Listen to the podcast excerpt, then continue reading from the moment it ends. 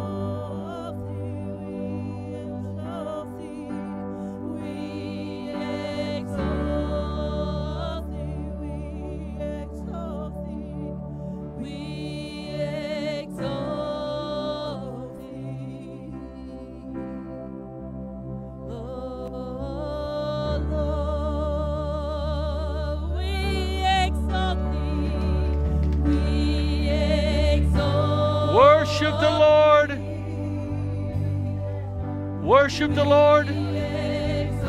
Worship the Lord.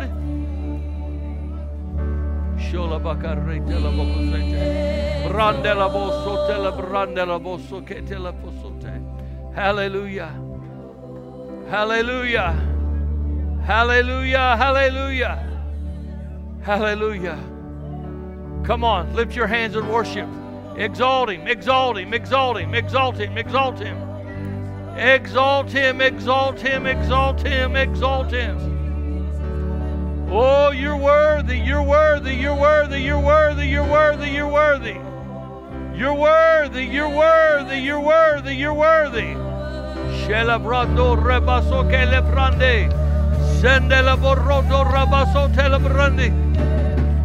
Oh, hallelujah, hallelujah.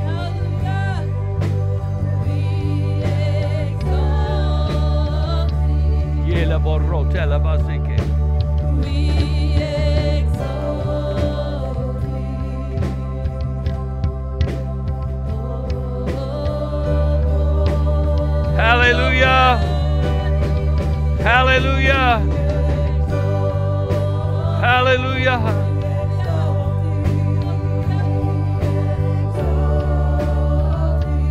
Hallelujah.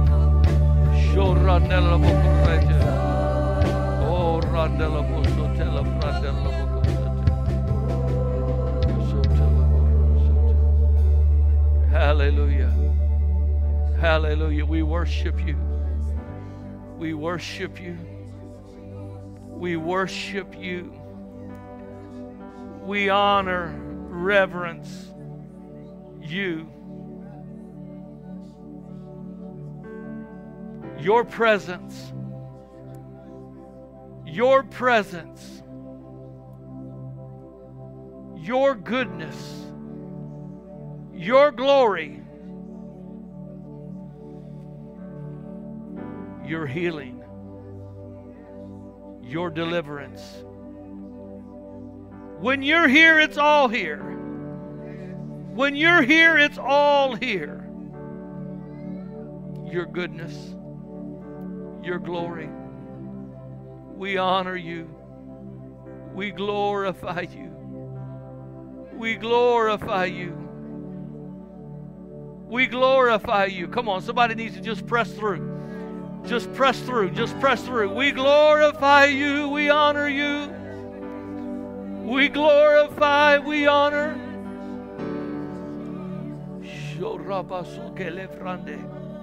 We glorify and we honor. We glorify you, we honor. Sorambando la basoke. Sende la borrote la basoke le frande. Lande le brotore te le frande. Thank you, Jesus. Thank you, Jesus. Thank you, Jesus. We magnify you, Master. We magnify you, Master. We magnify you, Master. We magnify you, we magnify you, we magnify you. We magnify, we glorify. Oh, Ramandela la borroba sike. Zela borramba. Lele borronde. Celebrande. Glory, glory, glory. Glory, glory, glory. Glory, glory, glory. Glory, glory, glory. Glory, glory, glory. Glory, glory, glory. Glory, glory, glory. Shelefrande. Celebrande de bosso que lebrande. Oh, hallelujah. Hallelujah. Hallelujah. About this time, right here, is where people start dividing. They start settling in and begin to think that, well, it's time to move on. All right, we've done it. This is not about moving on. This isn't about done it. It's about reverencing the presence of Almighty God. It's about reverencing the presence of Almighty God. A lot of people will never receive a supernatural breakthrough or deliverance because they fall short of the manifestation. They fall short of the goodness of God.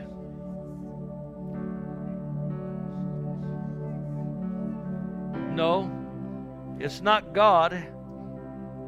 God's not the problem. It's the people needing to push aside flesh and the world and the things that you come up with in your own mind and lay them aside and allow the presence of God to come and fix and renew and refresh and restore things in our life. Hallelujah. Hallelujah. Hallelujah. Rambando se le prebosondele le brandele bosoke.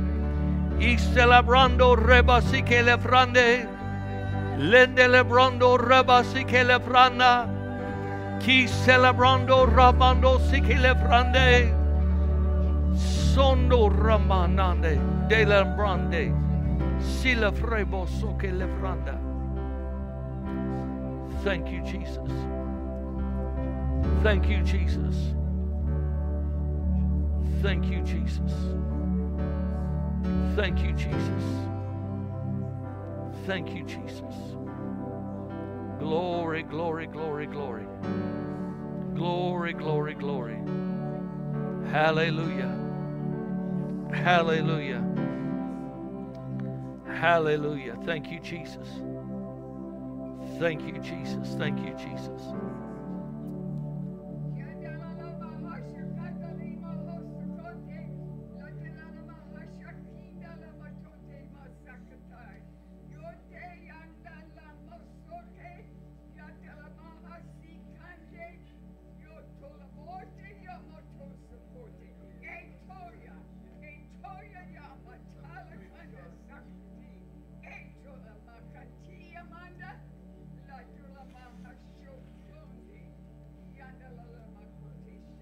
Hallelujah.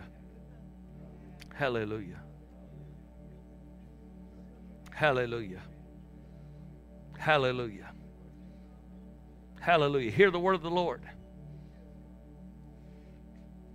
This meeting has been on your calendar, says the Lord, but it's always been prepared in heaven. I have brought you together so I can minister and love and fix. When my people come together and they open themselves up and they judge themselves, I'm able to come in and fix that what needs to be fixed. rearrange what needs to be rearranged, heal what needs to be healed. When you come together, you come together with an open heart. You open your heart to what I have prepared. For I've already prepared it, I've already designed it. Now you need to open and welcome it. For this is the day, this is the time. Don't wait for another. You open your heart and you let me bring life. Hallelujah. You've had it on your calendar. You've had it already designed in heaven. You've had it designed in heaven. You've had it designed in heaven. You've had it designed in heaven. You've had it designed in heaven. You've had it designed in heaven. You've had it designed in heaven. Oh, my, my God, my God. Your kingdom come, your will be done. Your kingdom will will be done. Your kingdom purpose will be done. Your kingdom purpose will be done. Your kingdom purpose will be done. I decree in the name of Jesus, your kingdom purpose will be done. In the name of Jesus, I decree your kingdom purpose will be done. I command every heart to be open, every eye to see. In the name of Jesus, I command these pesty things that distract and pull you out.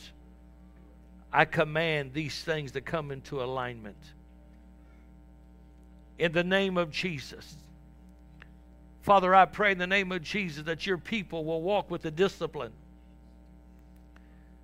and a purpose, not yielding themselves to the world, not becoming intoxicated with the world, but allowing you to have full reign. Reign. Full reign. You take the reins of our heart we hand you, we hand you the reins of our heart for you to guide us, lead us, show us. In the name of Jesus. In the name of Jesus. Hallelujah. Hallelujah. Are you a believer? Are you a believer? Amen. Well, praise God. Why don't somebody clap for victory because it's available? Amen. Glory to God. Amen. Thank you, worship team. Thank you. Thank you. Thank you. Glory to God. You know, those things that people ride, hold on to when they're riding a horse, what are they called? Reins. Uh huh. You got to give God the reins. You can't just hold on to Him and try to guide it your own way. You got to give God the reins and everything that goes with it. Hallelujah. Hallelujah. Thank you, Jesus. Uh, you know that song is very popular right now. And uh, to go along with I Exalt Thee, which has been around for a long time, a, a, a form of that's been around for years. And uh, it's not just a good song. The reason why people's hearts are touched for this song is because it doesn't sing about God. You're worshiping God, it's to God. There's a lot of good music, but it's just good music. It's good Christian music. But a lot of music doesn't worship God, it talks about God. There's a lot of good songs that talk about God, but there's not a lot of good songs that are towards God. When you find music that is towards God, the Holy Ghost likes that. The Holy Ghost likes that. There's, there, there's a few songs that I've, I've said to our team, I don't want that anymore. It's good music. A lot of songs energize the flesh. but there's a few songs that energize heaven. And I believe we have to understand that we can walk away feeling good, but that doesn't mean that we have brought pleasure to heaven. And so uh, that's what makes that song so rich, so powerful. Because you're not singing about God. Most songs have God in third person at the best. At the best, third person. But the ones that have Him forefront is pretty awesome. It's pretty awesome. And that's what it's about. You know, it's not about how how it sounds. You know, the thing that concerns me about Christians is uh, what we do here, we don't know how to do at home. It doesn't translate always. The mood is set here. You got somebody lead you into it. You have everyone here. They can dim the lights. They can do whatever it's going to take because this is the atmosphere you get used to worshiping in. Except when you need it, most likely it's not in here. It is in here. But tomorrow morning, you're not in here. Tuesday morning, you're not in here. Wednesday morning, you're not in here. If you have a Wednesday night midweek service in the evening, you're here. So, how do we translate what happens in the sanctuary in our everyday life?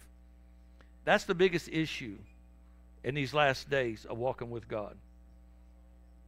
How do we, what we learn here and, and become prepared in here, how do we do that at home? You can't call the worship team together. If most people didn't have iTunes or didn't have different things, they wouldn't know how to worship God. I don't need somebody to put on some love song for, for me to tell Angel I love her. I want to tell you I love you. I really honor you. Hang on. Let me find our song. I don't need my song. I just need my opportunity. And a lot of people can't love God and worship God because they don't know how to do it in a different atmosphere than church. Once you learn to be able to do what you did in here this morning, once you learn to be able to do that at home or in your car, I'd advise you not get too lost in the car. but once you learn how to do that, it changes things. It changes things. And uh, uh, because it's it, it's God. Amen. Matter of fact, when I talk to Angel, we're really serious about talking and getting things fixed. I, I, I don't want the radio on. I don't want the television on. I don't want anything on. I just want her and I. We got to get this thing. We got to talk. Come on. And there's times some people can't talk with God without a lot of stuff. You have to have something. You have to have something to assist in talking to God. And the challenges we have in life, you better develop such a relationship with God if you can't get to your phone, you can't get to your device, you can't get to your radio, you can't get to that, you better know how to get the same result. Because where the Spirit of the Lord is, there's freedom. So now you say this up here the Spirit of God. How many sense the Spirit of God in the house? But this is not where God dwells. God dwells in you. God's just not going to say, You go to lunch, I'm going to hang out in here when you get back. I'll meet you back here. No. Matter of fact, there's certain prayers I don't pray. When, when, when we depart, I never pray prayers like, and I pray, God, that you go with us all. It's impossible for him not to go with us. If you're born again, he dwells in you. I'll pray protection. I'll command angels take charge. But I, I don't pray God go, God go with you. God's going to go with you. And He's going to lead you and guide you and do everything He can to get you out of every trouble you get into. That's how God operates. That's how God works. Amen? Amen. And so the key is church has become separated from home for so long. Let me say it again. Church has become separated from home for so long. That means we know how to do church. We just don't know how to do God at home. But once we learn to do God at home, church is going to become more powerful. Because now we're translating here what already happens six days a week there. Come on, that's what makes it so great. But you cannot just enjoy this. F. F. Bosworth, the great man of God, said the reason why most people don't get healed and blessed, you can translate it on down the line, is because they feed their bodies three hot meals a day and their spirit one cold snack a week. And you've got to know how to get into the presence of God on a daily basis and get that together. So where the Spirit of the Lord is, we'd always preached it. Where the Spirit of the Lord is, there's liberty. Like if we don't have some a service where we can actually sense emotionally the presence of God, then there's no freedom.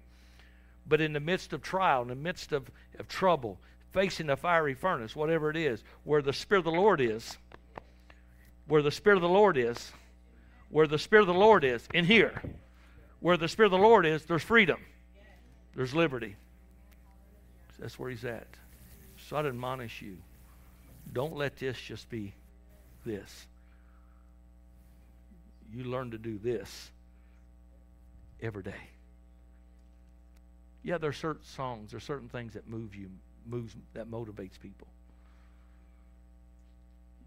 But what if you can't get to it? You've got to know how to get it out of here. See, when people get stressed, they, they don't want to pray. They don't want to do anything. And when they do pray in the Spirit, they pray because they feel good about it. But the Bible says it's for, it's for a purpose to build yourself up. Well, what, why do you need to build yourself up? Because you're not. And when you're not, you don't feel like doing anything.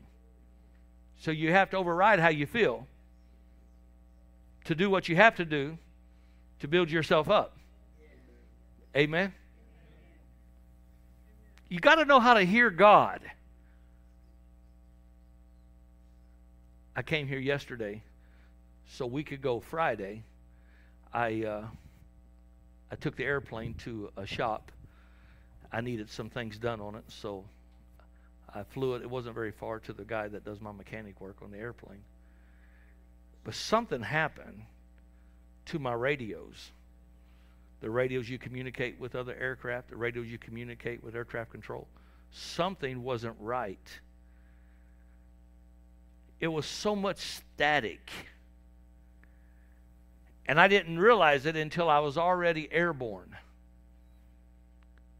And I switched from one frequency to the next, and I called in where I was going and told them that this is 79 Mike inbound landing for runway 26 there was so much noise on it that I wasn't confident that anybody was really hearing what was going on.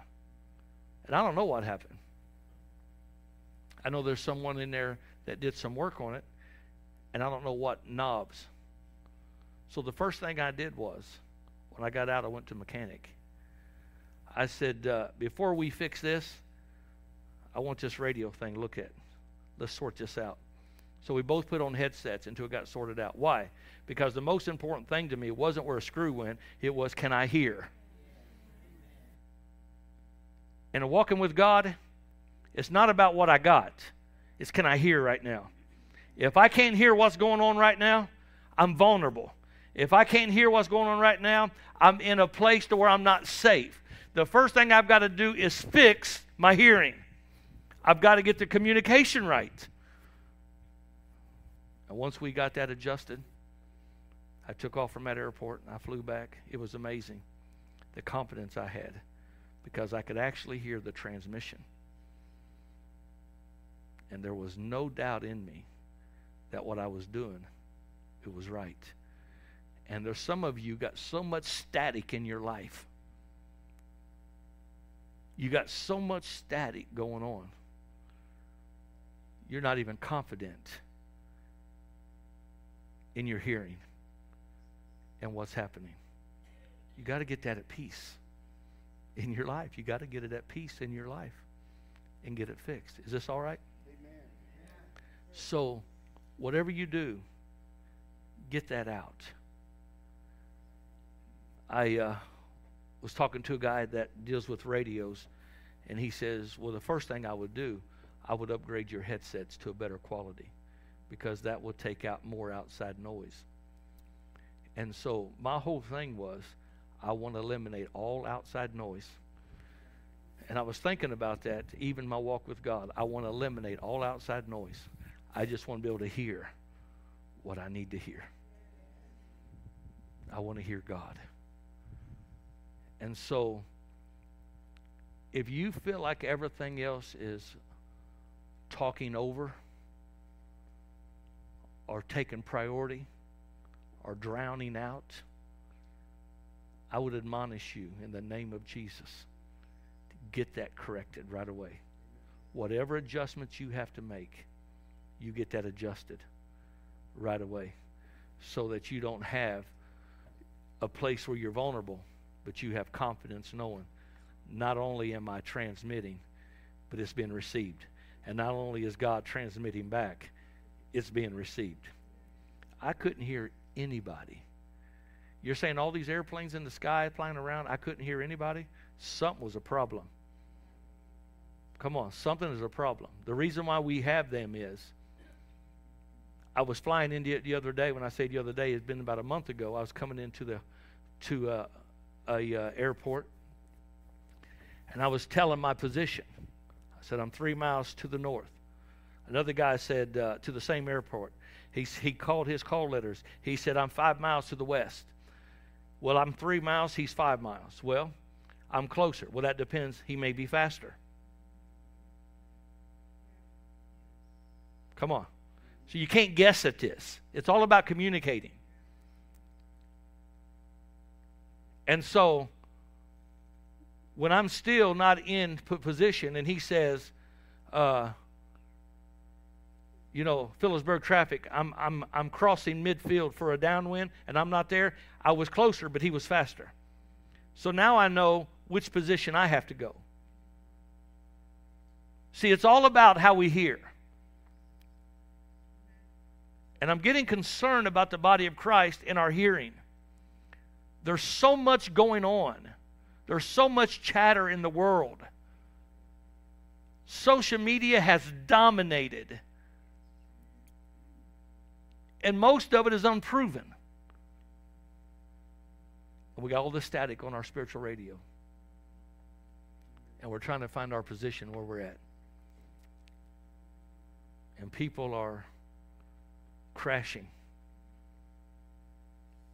And they won't reach their destination if you don't know how to get out the noise and get out the clutter. If you don't remove that, if you don't make a decision, this is not working for me. Ever the, it was just a short flight. I had a I had the guy that was with me here before, uh, Ricky Ward. He was with me in the airplane. I said, I, I can't hear a thing going on. I don't like this. It was already hazy. I couldn't see right because we have, we're still dealing with the smoke that's coming out of Canada.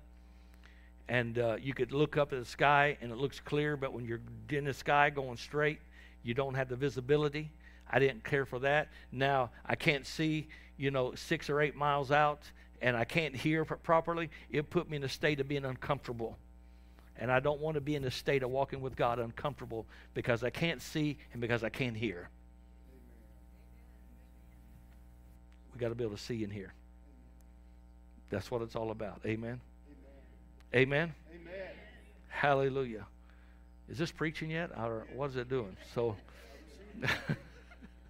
it's definitely coming from the Spirit. So uh, that's where it's at. So we have to understand kind of where we're at in this, and uh, and and to know what's going on. So so there is a lot of noise. There's a lot of noise going on is that that we have to uh, that we got to deal with. We got to settle. I told Pastor David yesterday that uh, I'm really going to press in on some things about spirituality and prayer. I'm not talking about spirituality because we attend church. I'm talking about knowing how to walk with God. Knowing it's more than a goosebump, but how to be spiritual. And I think one of the biggest deceptions in the body of Christ is people thinking they are when they're really not. We said it again today, and he, he finished the phrase, and because I've mentioned it for years, the greatest, the greatest problem with deception is deception. You can't see it. You're deceived by it. But if it's not working, it's not working. if it's not working, if things in your life is not working, it's not working. I used we were sitting talking early this morning, and I said, you take the verse that says says, if you abide in me in the book of John, if you abide in me, and my words abide in you, you can ask what you will, and it shall be done. He didn't say ask what you will, and it might if I want to, if I'm in the right mood. It said it shall be done. And if we're never seeing the manifestation, then we're going to have to figure out where the kink in the hose is. Where is the kink in the hose? If we don't have things flowing right, you can't blame the water. Come on. You got to find what's hindering the flow of it. Instead of blaming everything and blaming other people, you're going to have to look inside and see where is the kink in my spiritual hose. Because what God wants to do is flow. He wants to flow to you and He wants to flow from you and through you. He doesn't want you living tormented and sick and distressed and all these other things. He wants you to live free and He wants you to live in victory. But He doesn't want you to live deceived thinking you are when you're not.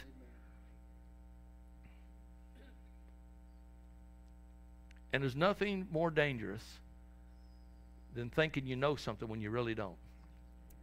There's nothing more dangerous now it's been 17, 18 years ago when I started flight training. And, um, you know, everybody solo flights at a different time. You're not guaranteed.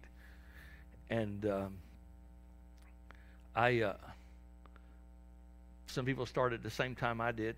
They soloed already, and I was hadn't soloed yet. You start thinking, what's wrong with me, you know? And so I remember the day I showed up at the airport, my flight instructor said, uh, he said, uh, Well, uh, I want you to, let's take off here and I want you to give me three good landings to start the day. So I took off. I don't know if I gave three good landings, but they said anytime you can taxi it back to the hangar, it's a good landing. So I gave three landings. He said, Now I'm getting ready to get out. I'm going to get out. Today you're going to solo. And it hit me. I'm going to get out, and today you're, you're, you're going to solo. And then you're going to go up, you're going to land, then you're going to taxi up here. If I give you a thumbs up, then you're going to take off three more times. You're going to solo. And, um, and he said, I'm going to watch you from the ground. And I'll never forget it. I'll never forget it. I'm sitting here and he's over there. I grabbed him by the arm. I said, uh, You know, I'm a preacher. I did. I'm not going to exaggerate, so I'm going to tell you exactly what I told him. It's fun now, but it wasn't then. I said, You know, I talk about deception. And the worst deception is self deception. If I've said something to make you think that I'm ready, and you don't really believe I am, don't get out of this airplane. Because once it leaves the ground, you got to get it back on the ground and crash it in an option. Come on. It was the most nerve wracking time of my training. You know, somewhere down the line, there was a cherry, big cherry tree to the left side of the runway. Somewhere down the line, i I missed it in flight school about weather vane in that airplane. He was always in there to help me when it started happening. It's good for a flight instructor when he's in there. If the airplane starts to go to the left, without you realizing that he can put that he can start putting his foot on that ru- that opposite rudder, keep that airplane straight. But now he wasn't in there to assist me. And you got to have a certain airspeed to get off the ground. And I'll never forget, I was going to the left, and the runway. This is a small airport. Runway is only 40 feet wide. You don't have much time. To, you don't have much air moon air. And I remember pulling that up, and I'm thinking, I barely made it over that tree. I was I wasn't down the middle. I was off of it. I'm thinking, oh my God. And uh, and I took off. I forgot my radio work. I I I, uh, I put flaps in, then I didn't put the rest of the flaps in. But I landed the airplane. I don't know what he was looking at, but if I was him, I would have been calling me this way and say, "Let me get back in here." But he didn't. So he said three more times. And I went off the side of the runway all three times. Didn't go off, but I mean, if the runway, if it had been further down the runway, uh, it, or if the tree would have been closer up on it, I don't know. I did. It didn't translate to my mind. And so the last time I came in, the wind switched. Well, I've always had him. And I came on final. I didn't like it. I powered up, went around again. I came on final, I didn't like it. I powered up, went around again. I said, if I get down, I'm not getting back up. and when I got done that last time, I got out of the airplane, I almost fell. My knees were so, I, I was so tense on that. But you know what I found out it was? I had to be honest with him. You're my instructor. The Holy Ghost is my instructor. I had to be honest. I said, uh, I'm having trouble keeping runway on the airplane on the, on the runway. It's wanting to go off. Apparently, I'm, I'm not doing something right. Doing the pattern work wasn't a problem, other than I forgot a few things on the first one, but I can't do it right. Now, Nate, before we do anything, let's get an airplane together and show me what I'm doing wrong. You know, I never had that problem again because I allowed the instructor to instruct me again. Amen. See, it, the Holy Ghost is who's in you. But if you quit allowing this instructor to keep instructing you, you're flying dangerous and you don't even know it. I was smart enough to say, Get back, let's go. Show me how this works. And he said, Stay on there with me. And I felt what he did. When I felt the airplane doing what it was doing, I felt what he did and I countered it. But if I didn't have an instructor, I wouldn't have got it done. If you start looking at your man of God just as the pastor and the teacher, and not as the instructor, how I'm going to keep my plane going down the center of that runway so I can do this right, you are in danger.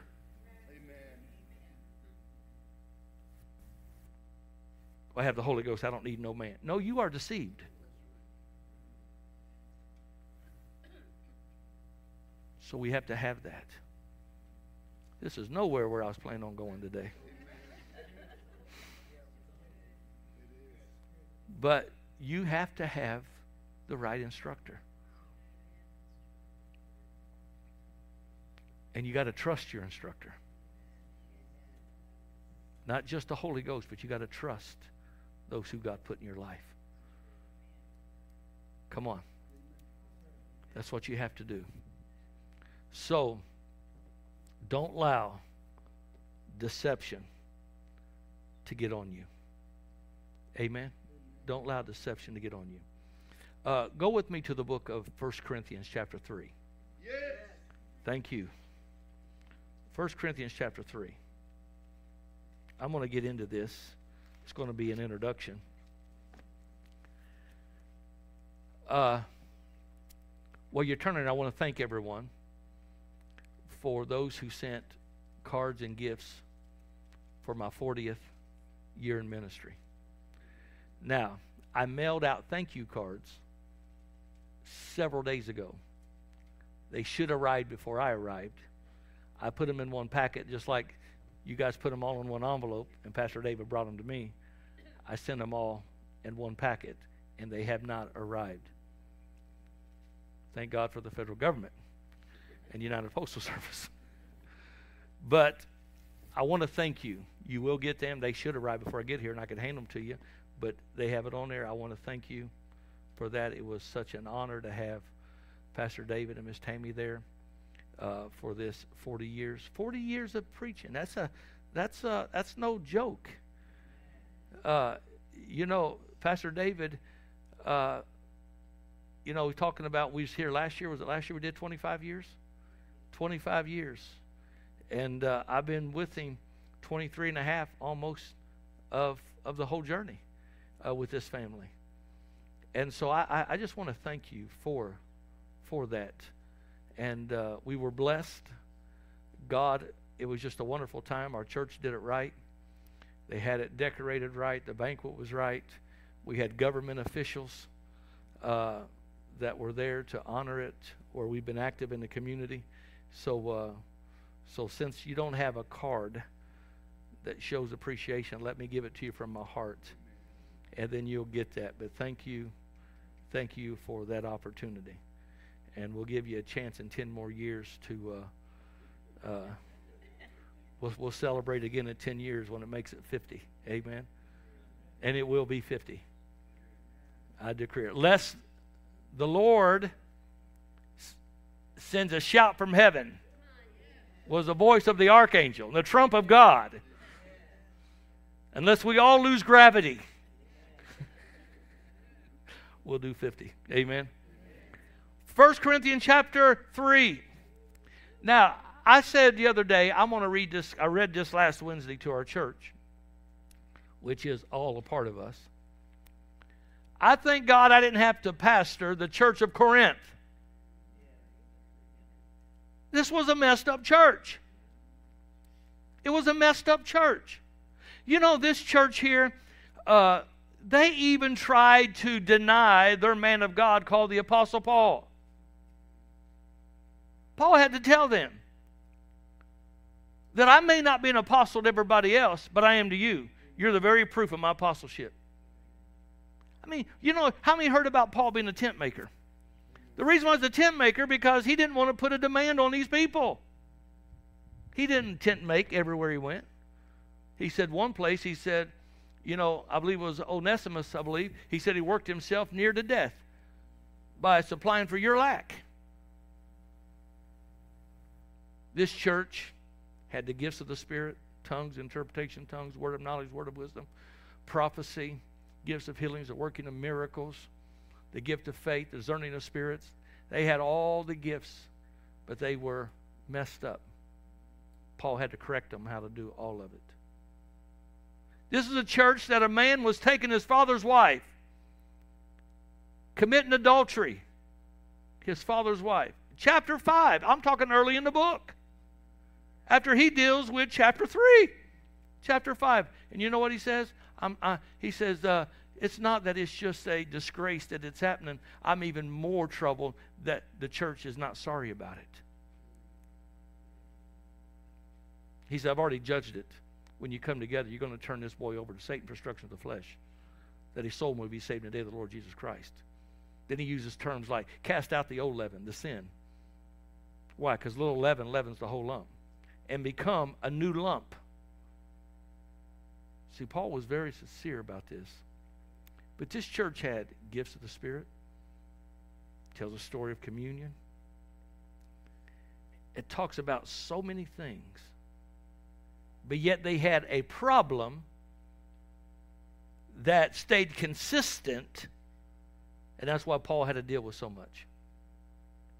And I see this problem really starting in chapter 3, because chapter 2, if you look at Corinthians, you know, Paul talks about, I, I, didn't come to you with the words of man, but by, by the Spirit of God and by the power of God. And, and he talks about all of that stuff. But then, chapter 3, verse 1, are you there?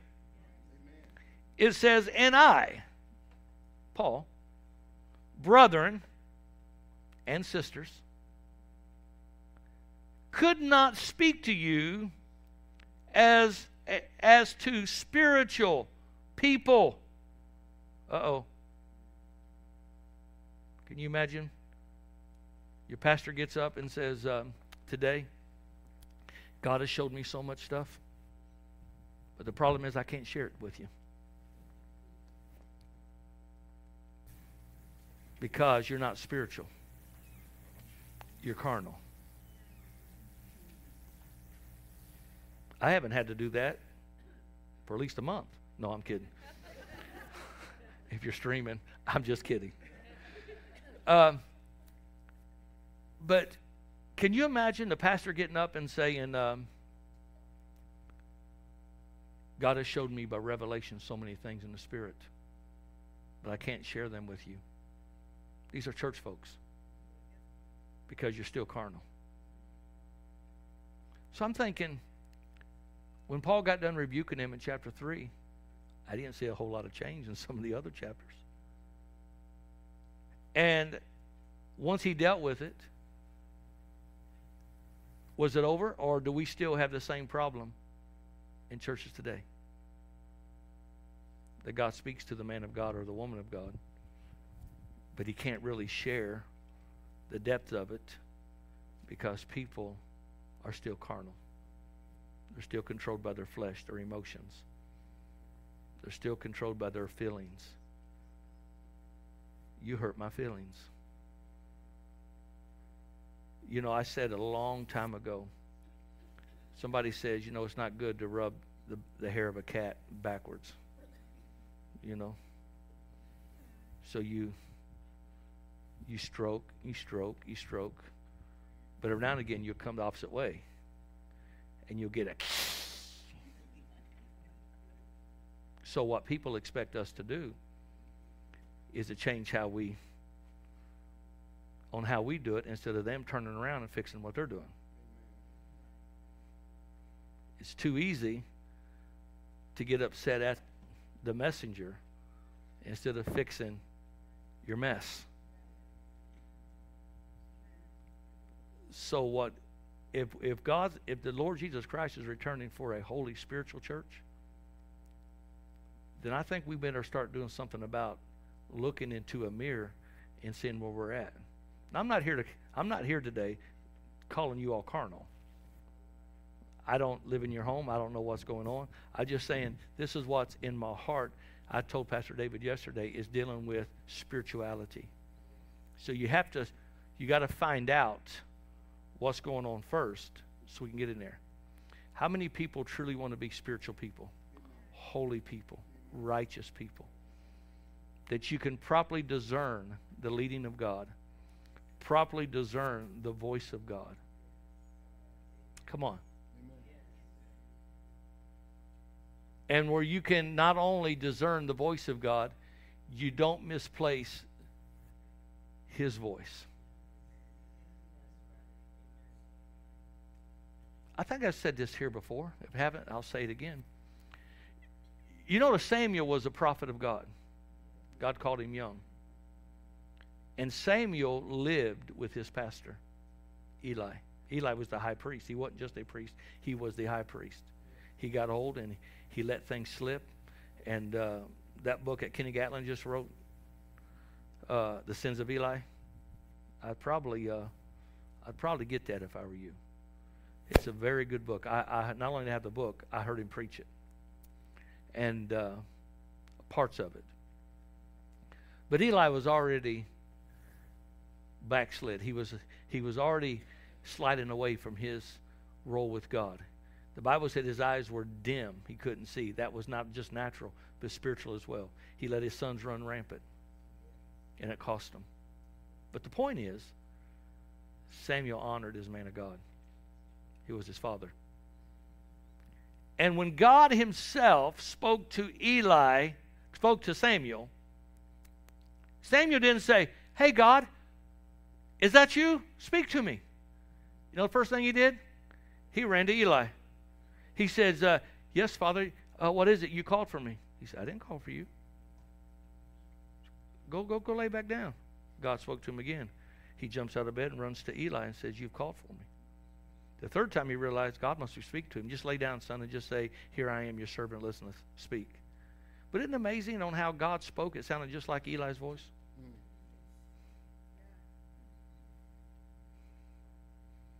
Sounds just like Eli. And I got to I got I, I got to thinking people still need to hear God through our voice.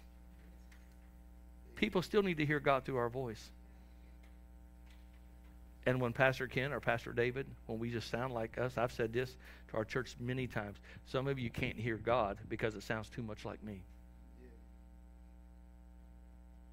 And sometimes you can't hear God because it sounds too much like Pastor David. And what God wants is us to fix, get all the static out so that we can hear God, not only in our prayer time, but hear God through our man of God. I'm not here to fix things because Pastor David's got a problem. He's well capable of fixing things himself. He's not backward. But the truth is, we have to be able to hear God. See, God's speaking right now. Sounds just like me, don't it? But it's God speaking. So here, Paul's dealing with this church. And Paul says, I could not. He didn't say I would not. He said, I could not speak to you spiritual people, or speak to you as to spiritual people, but as to carnal, as to babes in Christ. Babes in Christ. I fed you with milk and not with solid food, or not with meat. For unto now you are not able to receive it, and even now you are still not able. In essence, I mean, that is a hard preaching. Up to this point, you've not been able to do it. And the truth is, today, you still can't do it.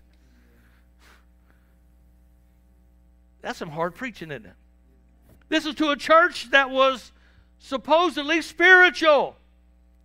The nine gifts of the Spirit was demonstrated in the church of Corinth. The nine gifts. I've had people say, now that brother's really spiritual, that sister's really spiritual. Uh, she, uh, she prophesied.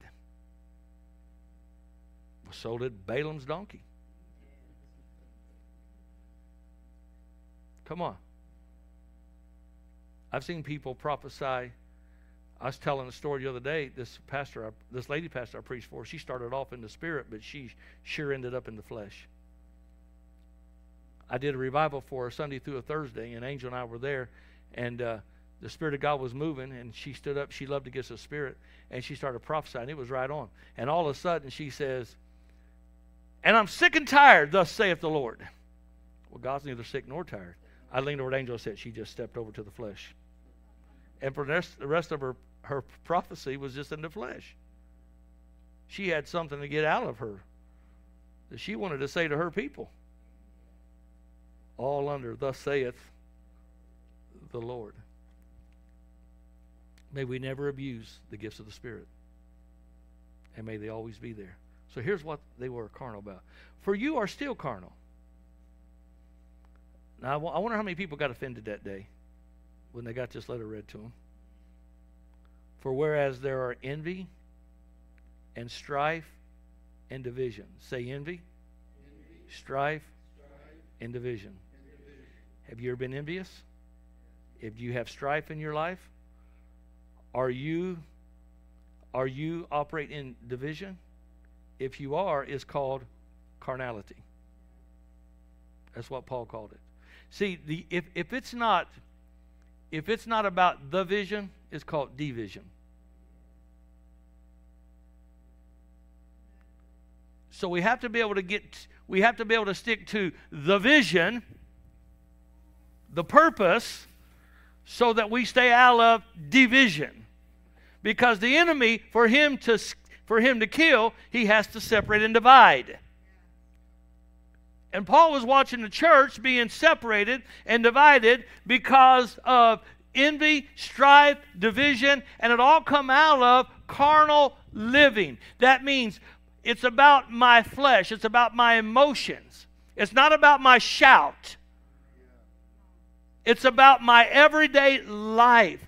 And if we're going to see revival and we're going to see God working supernaturally in our homes, our businesses, and on down the line, we're going to have to open ourselves up and say, I'm ridding myself of all of that. And I'm not just going to be born again, but I'm going to walk a spiritual walk with my God. Amen.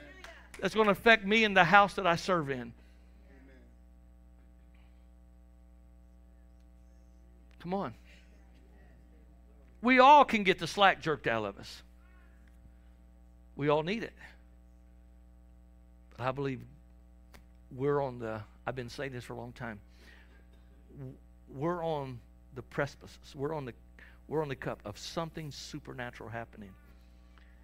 And if God's people realize that God is setting us up for something great, then it, it ought to bring us to the place is, I don't want to miss this. The truth is, if you knew what was on the other side of the mountain, you'd be determined, I'm going to move it. Whoever shall say to this mountain, be removed. If you could see what was on the other side, you'd do everything you could to move that mountain. Do everything you could to move it. Because I don't want to be left out of anything with God. I don't want people have to run out of our church to go find the next new thing. I want God to show up. I want people to come and see what God's doing. Come on. There's churches have some of the hottest worship you can get. But once the worship's over, it's over. It's over. It takes more than that to make it happen. It takes people walking with God, being spiritual in all of this. So, I wouldn't preach something here that I wouldn't preach at home. I wouldn't preach something here that I don't I don't measure my own self by. For you are still carnal, for whereas there are envy, strife, and divisions among you, are you not carnal and behave like mere men? For one says, I'm of Paul, and another, I'm of Apollos. Are you not carnal? Are you not carnal? It's, it's sad when, when you got people in, in the same house and you let one preach. I don't like this one. I, I, I like the other one. You know, I, I really will. I don't know if I'll come or not because I don't like how they do it. I like how they do it. That should never be said in the house of God. We should all be able to draw from the gift of one another. He said, Who then is Paul and who is Apollos, but ministers through whom you believe, as the Lord gave to each one? I plant, Apollos watered, but God gave the increase. It's God that makes this thing grow. So then, neither he who plants is anything, nor he who waters, but God who gives the increase. Now, he who plants and he who waters are one, and each one will receive his own reward according to his own labor. Well, it's not of works. You know, it's, it's of faith, it's of grace. Well, I'm tell you what, there's too much this talks about that you will receive according to your own labor. Jesus said to all seven churches, I know your works. We're not talking about works of the flesh. But the truth is, faith has a corresponding action to it. Faith without works or a corresponding action is dead in itself. So we're faith people. So there needs to be a corresponding action as being faith people. So that means that I'm not just going to talk saved, I'm not just going to act saved, I'm going to live the just shall live by faith. The Word of God. I, this is how we live. We're not going to deviate from it. Uh, you know, uh, I can't be everybody's uh, fixer, I can't correct everything. You have to know how to live. It's still amazing after all these years you hear people say, Well, I'm just not getting fed. You know, I haven't, I haven't fed Joshua since he was old enough to start holding a fork and spoon. He may have made a mess for a while, but now he really knows how to feed himself. You know, it's amazing. You prepare the food, people's got to learn to eat. It's amazing how the preachers got the blame for years because they're not being fed, when sometimes the people can't even discern what's prepared before them. Come on. So, God prepares a table right in the midst of your enemies. But if all, all you can see is the enemy and not the provision, you still lose. You still lose. So you have to know how to understand the table that's prepared before you. I love this church. I've been uh, July of 1999. It started when? What, what, what year did you start the church? 97. What, what month? August. Of 97. So I came here July of 99, less than two years old. And I've been connected ever since. I love this church. We all have the same name. It's not Shipman or Harbaum, it's Kopi. We all have the same name. Come on. We sat in the office talking about what we were doing in Zambia. I said, This is us. This year we have purchased and secured so much land in Zambia. We've built, added on to the school that we already built. Things are going on. That's not just headquarter work, that's us. I told Pastor David, the people that believe and, and have sent tithe in uh, for other pastors that I look, they look to me as their leader. I didn't even know the money was. I just said just put it in one account. Uh, we end up spending over thirty thousand dollars to uh, to establish something, and I was able to take every bit of it out of monies because I never took it for myself.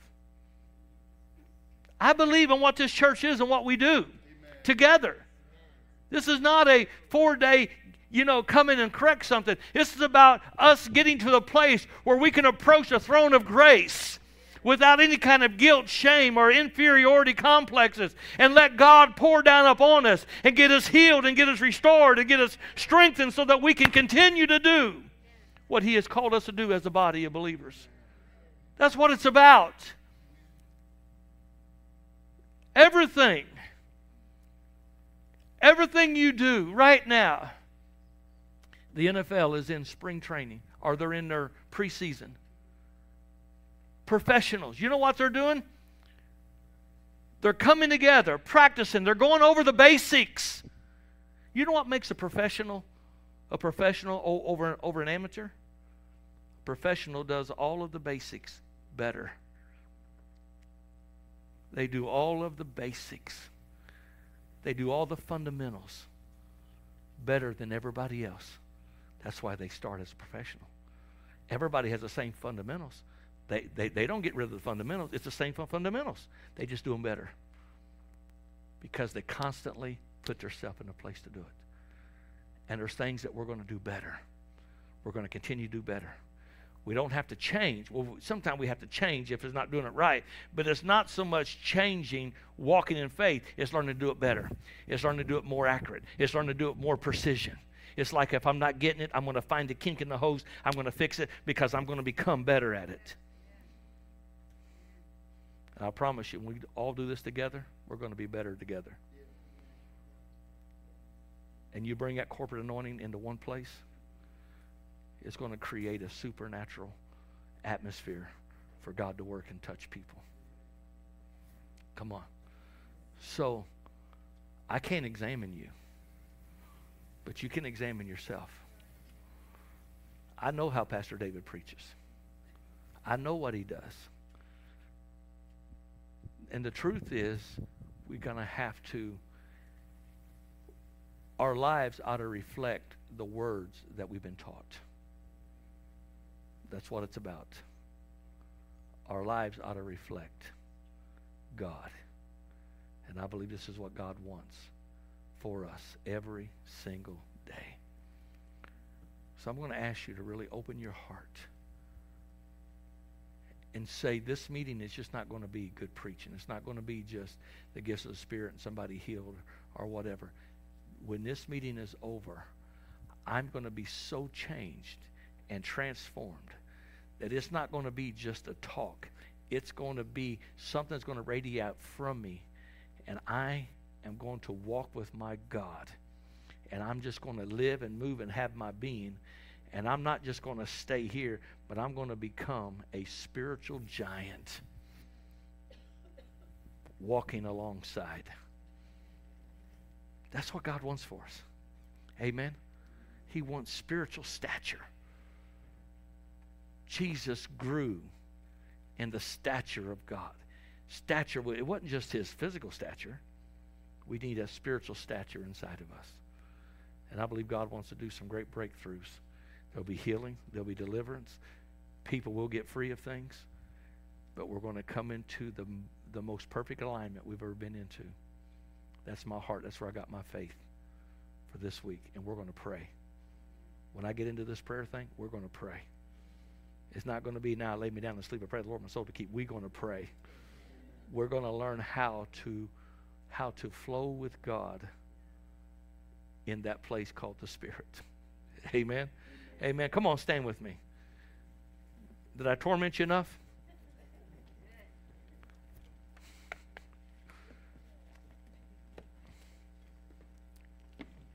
Hallelujah. Thank you, Jesus. Come on. Let's close our eyes and bow our hearts before God.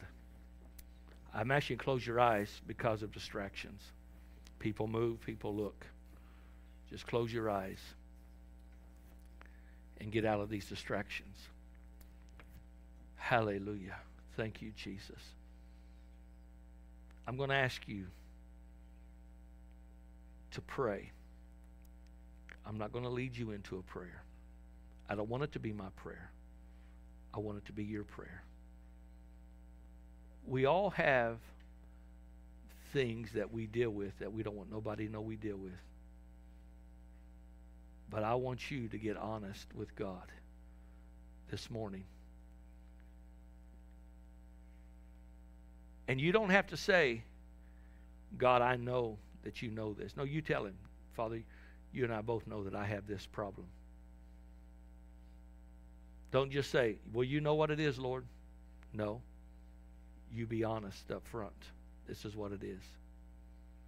And you and you make a commitment on your end. I'm going to be in these meetings. I'm going to submit myself to the Word of God. I'm going to submit myself to your anointing. And I'm going to allow your spirit to change and fix and realign these areas that I've struggled with.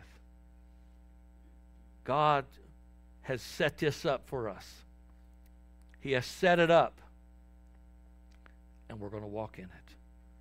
We're going to walk in. So you go ahead. You go ahead. I, am not even going to put words in your mouth. I'll tell you what, how not to do it. But you go ahead. You know what it is. You know what the struggle is. You know what the challenge is. You know what trips you up. You know what frustrates you. You know what causes strife and animosity to come up. You know what it is. You know what it is as husbands and wife, what you can't get along with and what you can't agree on. You've got to decide that God's not going to be the God of Copi Church. God's going to be the God of us in our home. God's going to be the God of our children, our grandchildren. God's going to be our God. And we are not going to allow anyone else to interfere with this. So, Father, I pray right now as your people are praying, I thank you that your will is being done in their life. I decree in the name of Jesus in the name of Jesus. You open our heart that there'll be spiritual heart surgery in people's lives. I thank you, God, that we'll all be able to approach you with a confidence like we've never had, knowing that you can't fail and your word is alive. Father, I thank you. I decree blessing upon them. I decree blessing upon this, this this family of believers. I decree blessing upon Copi West Coast and everything that they have uh, they have given themselves to and partnered with. I pray over them now in Jesus' name. I decree no sickness, no plague, no disaster, no destruction, no disease. I thank you, Father. As Pastor David prayed over the children, I pray over these people. I thank you for Psalms 91. The angels of God who are sent for the heirs of salvation. That's us they pull us and deliver us from danger. And therefore, by faith and by revelation of the Word of God, we say together, angels, take charge. Father, we love you and we honor you in your name. Amen. Amen. Hallelujah. Amen. Well, um, I want to say something here regarding it because I, I know, one, because we've talked about this as a church family on putting a demand on um, this gift. I've not, I, I, didn't tell him what we were doing on our side. In fact, in the the way back to Visalia and the, on the, the drive back from Fresno Airport to Visalia, yes, well, no, actually, he called me the day before on Friday. What what direction you want me to go? What do you want me to deal with? And I said, uh, I know I have con- enough confidence in you that you can hear from God. I just want you to flow in whatever you want because I knew what we were doing on this side, and I didn't want to. I didn't want to gear his thought in any way to try to do something that I was, you know, wanting. And not that that's wrong. When Dr. Mize came, I said, I want you to preach on, on spiritual authority. He told everybody, you know, he was going to go a different direction, but that's since that's what I, I asked him, that's what he was going to do. I think it's interesting, though, because you've heard me say it many times about being able to hear and how people have struggle hearing what's being said. But this has been set up. This, as the prophetic word came out and took interpretation, that this this meeting's already been outlined in heaven. But today's message was are you going to be able to hear what is getting ready to come out? And I, I tell you what, I'd get my heart ready. Uh, I was thinking about it, you know, what I said earlier is if you came to a juncture in your life where change was going to happen, what would you do in order to get it? You know, people make a decision, even adults. Oh, I'm going to go back to college, commit themselves to four years to make a change in their life, but they, but they won't sit at, at Jesus' feet for four days. At the pool of Shalom, where, where the water would stir periodically, they gave up everything else to lay in his presence on the hopes of being the first one to get in. Where do you and I, in, in American ideology, this doesn't work. If it's not comfortable for me, I don't do it. But I really believe, uh, not only from what I said where my faith was before, but that uh, through the, the interpretation, through the message, we're, we're at a precipice. Get your heart ready. Get your get some Q-tips today. Get your ears cleaned. Absolutely. Turn him back on. I know uh, I've said this enough if you stream, and, and we've talked about it enough. I went to, uh, uh, it was back in May, May the uh, uh, May the 8th, actually, because Kenny Gatlin was with me May 7th. May 8th, Kenny Gatlin wanted to go to the Ark Experience in northern Kentucky, South Cincinnati. That's all Cincinnati, Covington area. And uh, Ken Ham was actually speaking in that massive auditorium because it was a homeschool week. And he was given about the first 11 chapter of Genesis. That's his thing. Everything will come from the first 11 chapters. But he showed a Barna statistic, and I pulled it up on my phone, and I almost began to cry. And I talked about it, and on Father's Day, I built my whole message on Father's Day around this. Generation Z, he said, born from 1999 to 2015. From 2016 to current is Generation Alpha that we're in right now. Generation Z, according to Barna Research, which is probably the best out there, Barna the Pew Research, said that Generation Z is the first true, it has a, the first true post Christian generation in America. It just did something to me. That means that my kids, Madison was on the beginning of that. Josh is in 2004 from 1999 to 2015, the first true post Christian generation. So that means my grandchildren right now, if things don't change in the body of Christ, we're going to be looking at a second generation of post Christian families. And it's not because it happened in Generation Z. It started declining out of the baby, the baby boomers. It started declining out into my generation. We lost track of God. We, not, we didn't find the altars important anymore. And then our kids begin to have kids. And now we're in this mess. Why am I so moved by this? It's because I've studied missiology for years about post Christian Europe. And I see the results of it. And I will not stand back as a man of God, as a minister of the gospel, and let a generation die in deception and go to hell because all we know how to do is have church.